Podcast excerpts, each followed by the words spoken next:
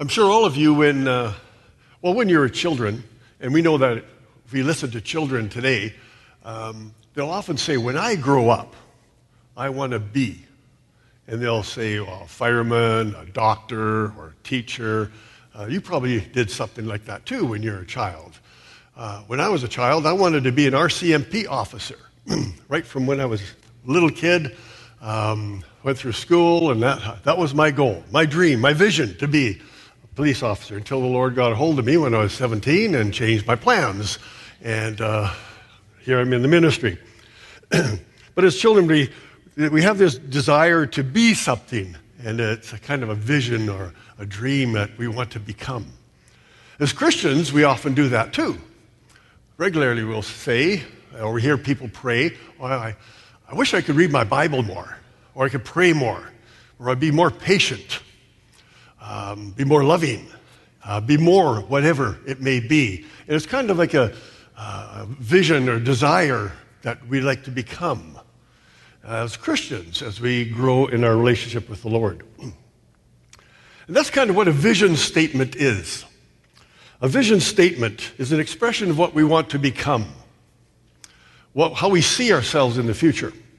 Companies and organizations often will have a vision statement. And they say, this is what we hope to become as a company, as an organization in the future.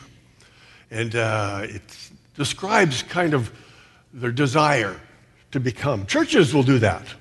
Um, I don't know about your church, but some churches will have a vision statement, and they'll take time as a church body to seek the Lord, discernment from the Lord, to what should we be next year or in five years as a church? Where should we be? How do we think the Lord wants us to have, what kind of ministries they should be? A vision statement is a source of motivation. Um, it gives purpose, uh, gives direction. For example, myself, uh, through elementary school and high school, I knew where I was going. I was going to study, uh, go to university, and I talked to RCMP officers, and I had purpose. And so a vision statement gives us focus and energy to do something. There's a difference between a vision statement and a mission statement. A vision statement describes what you want to be, what you want to become. A mission statement is what you want to do. It's to do, how, what you're going to do to get there.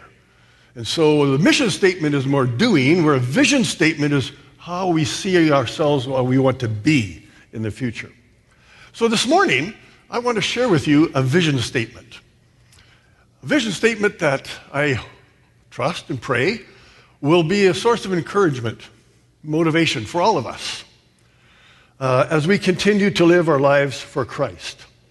A couple of years ago, the Alliance churches, at one of their general assemblies, and every two years, the Alliance in Canada, delegates from the churches come together and talk about missions, talk about the state of the church, how it's going here in Canada. Well, a couple of years ago, they approved what we call a vision statement. And it's just here up on the screen. And they call it a vision prayer. They put it in the form of a prayer. I'd like to read it for you. Oh God, with all our hearts, we long for you. Come, transform us to be Christ centered, spirit empowered, mission focused people, multiplying disciples everywhere. I'd like us to read that all together, okay? Let's read that together. Oh God, with all our hearts, we long for you. Come, transform us to be Christ centered, spirit empowered, mission focused people, multiplying disciples everywhere. This vision prayer is the Alliance Canada's vision prayer for our churches. But it's also appropriate for all of us individually. Whether you're part of the Alliance family or maybe you're a visitor and you aren't part of the Alliance family, we're going to look at that this morning, or this afternoon. Got to get my head, we're in the afternoon here. Um, we'll look at that today because this vision prayer calls all of us to re examine our relationship with God. To grow in our understanding of Jesus Christ as Lord, and to participate actively in God's mission to reach the nations with the good news of Jesus Christ. And so we're going to take a few moments this afternoon and look at that, step by a phrase by phrase in there, for an application in our own lives, an application in your life and in mine. so the first phrase, Oh God, with all our hearts, we long for you. Next, slide there. Mm, back up one. Oh, anyways, just didn't work. But, anyways, there it is. Oh God, with all our hearts, we long for you. This vision prayer starts with a very prof- simple but profound statement God, we long for you. It is God who we desire with all our hearts. It is God, the creator of the universe, who is holy and righteous. It is He that we seek and desire more than all that the world can offer. Oh God, with all our hearts, we long for you.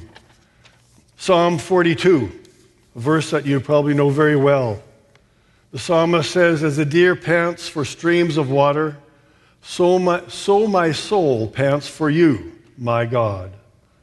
My soul thirsts for God, for the living God. As a deer pants for streams of water, so my soul pants for you. Oh God, you are the one that I long for. Now, we express our worship to God in many different ways. You're here this morning to worship the Lord. We do it through singing, we do it through ministry, through prayer, uh, activities, uh, words we say. And that's all very good. And sometimes we think that these forms of worship, what we sing, um, what we do, the ministries we have, are enough or adequate. But the truth is, all that we can do and say in various forms of worship have no value if our heart is not there.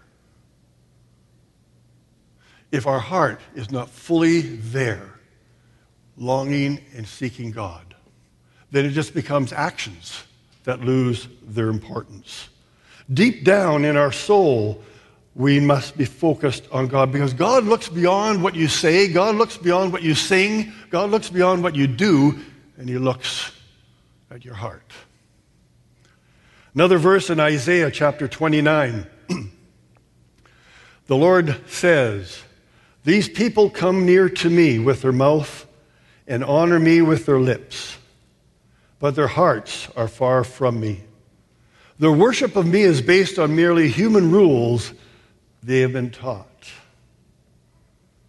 These people come near to me with their mouth and honor me with their lips, but their hearts are far from me. Oh, my prayers that does not describe us this morning, but that our hearts would be truly there. Jesus referred to this. Remember the story when uh, somebody came up to Jesus and asked, What is the greatest commandment? It's in uh, Mark chapter uh, 12. And the, the way the question is asked reveals a lot. What is the greatest commandment? Commandment is something you do, right? And Jesus answered correctly, of course. he said, The greatest commandment is love the Lord your God with all your heart, all your heart, and soul, all your mind, and all your strength. Strength, which is actions, comes last. With your heart, with your soul comes first. That's what comes first. And the actions come in after. Oh God, with all our hearts, we long for you. Oh God, with all my heart, I long for you. I trust that is your prayer as well. I don't know if you notice in, that, in the vision statement, um, there's a period after the word you. It's a complete sentence. We could stop with just that, right? Oh God, we long for you, period. There it is. But the vision prayer continues to, to describe a bit better what does that mean? What does that look like? How does that play out in the life of a believer, in the life of a follower of Christ. And so the second phrase is come, transform us. Come, transform us. There is a, a cry for help. We say in French, au secours. A cry of help, come. And it's a cry of humility as well. A sign of humility, recognizing the fact we cannot live the Christian life by our own strength, but we need God, our Creator, our Heavenly Father, for His strength, His power, and His wisdom in order to live the life that He has called us to. And so we turn to Him.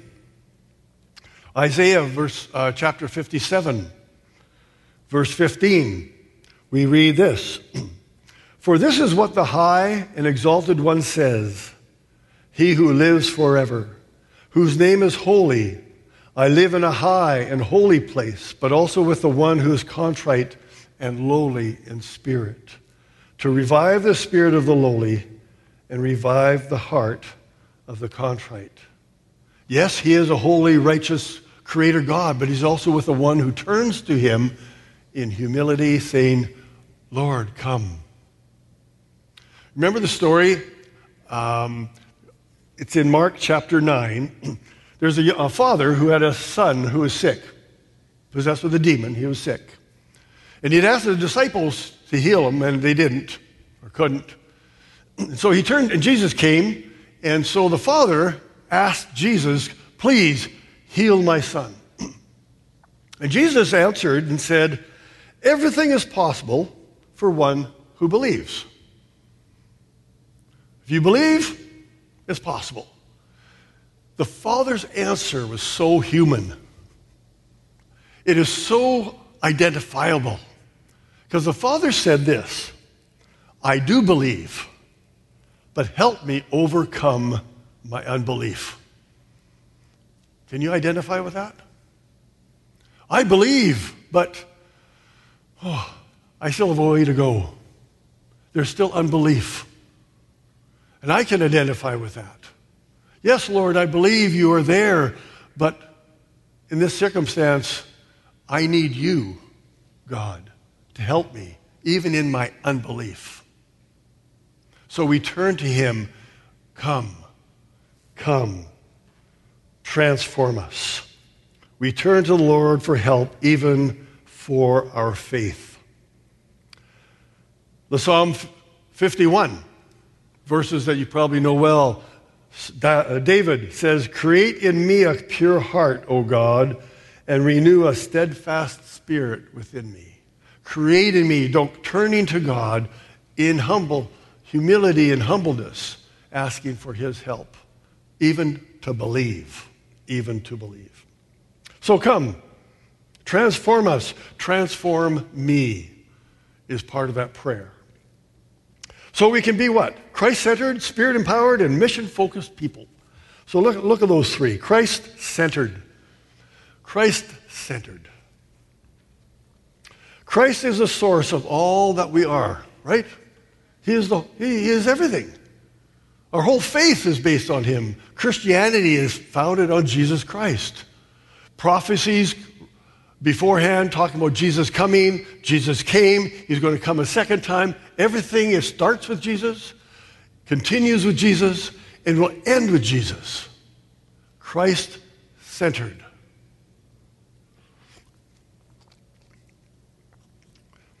if you're looking for a text, a very encouraging text to read in the scriptures, turn to Ephesians chapter 1 and read that text the first 18, 20 verses. We won't read it today, but I encourage you to look it up. Ephesians chapter 1. Nine or ten times in those few verses, we have the phrase, in Christ, in Him.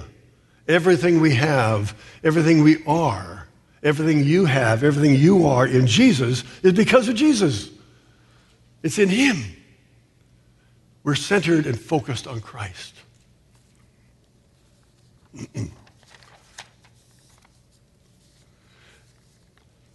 Jesus said to his disciples one day, he says, uh, I was in his prayer in, um, just before his crucifixion in John book of John. He says, We are in this world, but not of this world.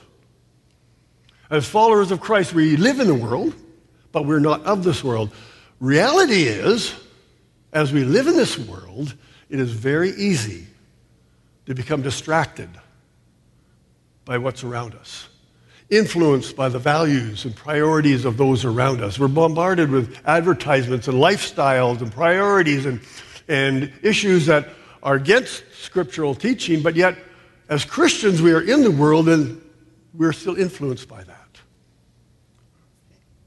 Distracted. Paul says in Philippians chapter 3, verse 7 and 8, he talks about being focused on Christ. Whatever were gains to me, I now consider loss for the sake of Christ. What is more, I consider everything a loss because of the surpassing worth of knowing Christ Jesus, my Lord. Christ centered. Everything else, yes, important things in life, but they come second the fact of knowing Jesus. And as we learn to live a life centered on Jesus Christ Himself, then our lives are transformed. Come transform us our lives are transformed so that the values, priorities, and the character of Christ become more and more evident in our own lives. So that is why we turn to God Himself, because a Christ centered life does not happen naturally. It doesn't just automatically happen. Oh, you're a Christian? Oh, you'll be Christ centered. No. There's effort, there's growth, there's learning, there's a process. As we grow more and more in understanding what it does it mean to live a life centered on Christ. So, oh God, come, transform us to be Christ centered. Come, transform me to be Christ centered. Christ centered and then spirit empowered. Come, transform us to be spirit empowered. In Luke chapter 24, we read, Jesus says, just before he went up to heaven, he said, I'm going to send you what my Father has promised, but stay in the city until you've been clothed with power from on high. And then Acts chapter 1, verse 8, you will receive power from, uh, from high. You'll see power when the Holy Spirit comes upon you. You will be my witnesses in Jerusalem, Judea, Samaria, to the ends of the earth. Power. This word power in Greek is the word dunamis. And dunamis is the word from the person who developed dynamite, who invented dynamite. He took the word dunamis, dynamite, that's from the Greek, to describe what he invented. Now, please understand, that does not mean that the Holy Spirit is a, like a stick of dynamite and blow things up, okay? But the Holy Spirit is the power, the power from God that we receive as His followers. How? To do what? To live that Christ centered life. Is the Holy Spirit. And the Holy Spirit is just not some impersonal force like electricity or something else. But the Holy Spirit's power is a person of the Holy Spirit Himself, God Himself in you, in me, spirit empowered. and as we know, one cannot live the Christian life on their own strength.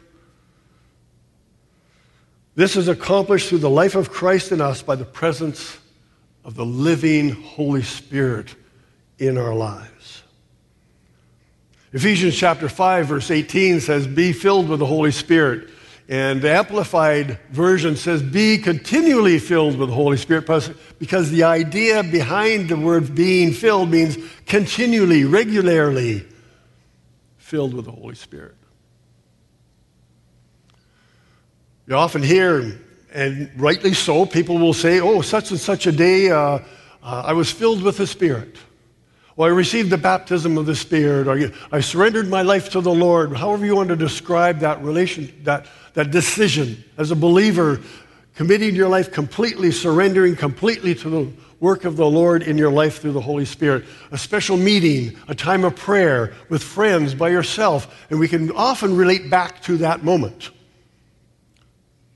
But what about today? What about tomorrow at work? What about when you're by yourself? Are we still living a life filled with the Spirit? Empowered by the Spirit, who grants us that strength and wisdom to live the Christ centered life. Oh God, come transform us to be Christ centered, Spirit empowered. Yes, Lord, come transform me to be Spirit empowered, to live the life of Christ. And the third point in this one is mission focused. Christ centered, spirit empowered, and mission focused.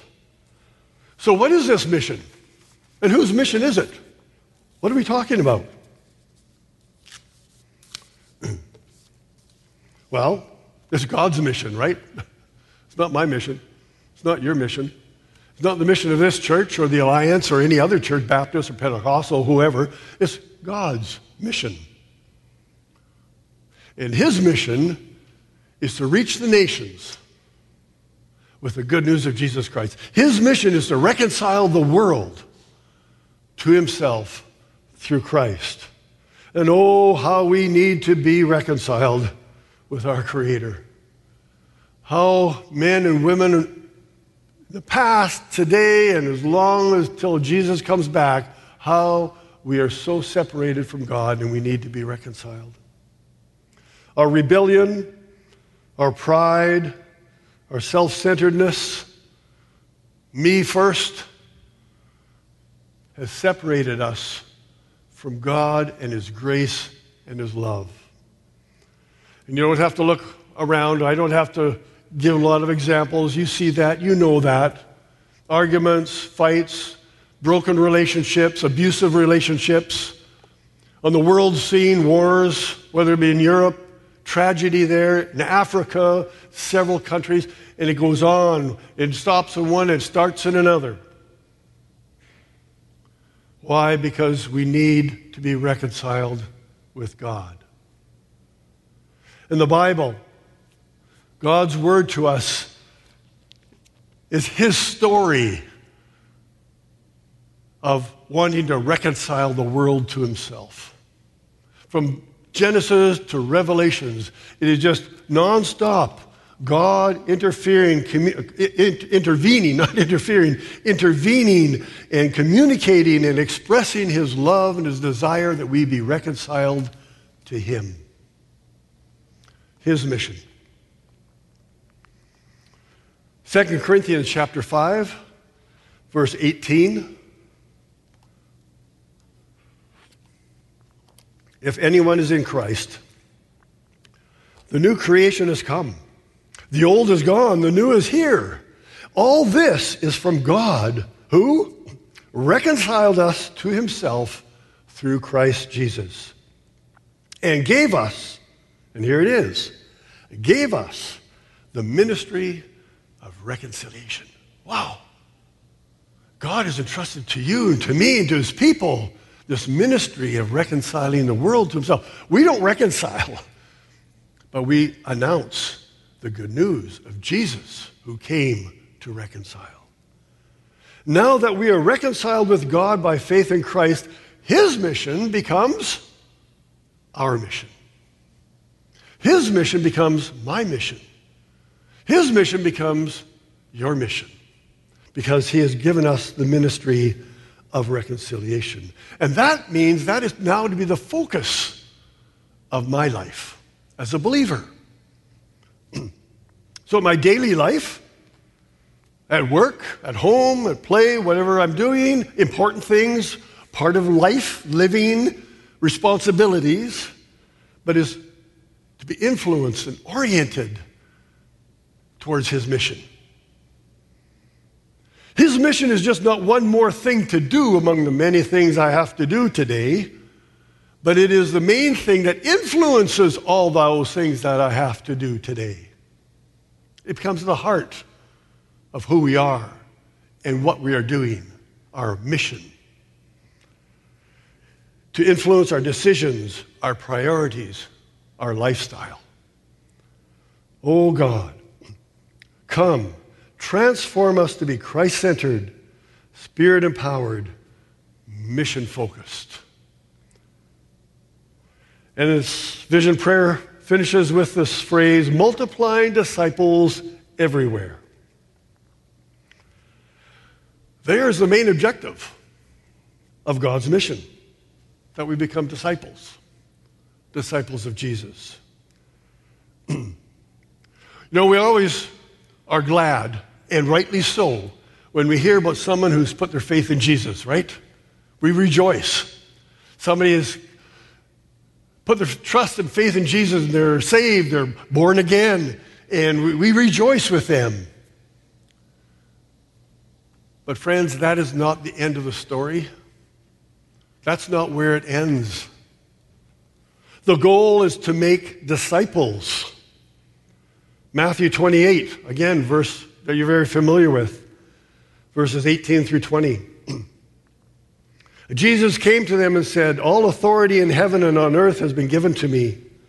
Therefore, go and make disciples of all nations, baptizing them in the name of the Father, of the Son, of the Holy Spirit, teaching them to obey everything I have commanded you.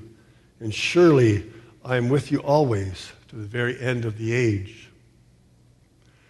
Go and make disciples. It's just not go and convert, go and evangelize, go and announce the four spiritual laws, good things we should be doing, but it's to make disciples. Do you notice the three, three key verbs or words in that verse? Make disciples, baptizing them, teaching them to obey. Making disciples everywhere. And this mandate is for all followers of Christ, not just for the leaders of a church or denomination, but everyone who knows Jesus as their Savior is invited, is called by God to be part of this mission, making disciples. So, yes, we rejoice when someone puts their faith in Christ, but our work does not stop there because becoming a disciple is an ongoing process that we can be part of. And not only part of, we too are growing in our understanding of what it means to be a disciple. When you have ever taken a course, at the end of the course, whether it be a few months or weeks or whatever, at the end of the course, what do you get? You get a diploma, right? Diploma saying, yes, you've completed, there's your name, the date, the type of course, who gave the course, and you can put it in a frame and put it on the wall and, and be proud that you've finished your course. You know when you're going to receive your diploma for being a disciple of Jesus? Do you know when you're going to receive that? When you get to heaven. When Jesus says, well done, good and faithful servant. Come. That's when we receive our diploma. That's when the work of being a disciple for us and for others is complete. And until then, we're called to be part of that ministry of making disciples.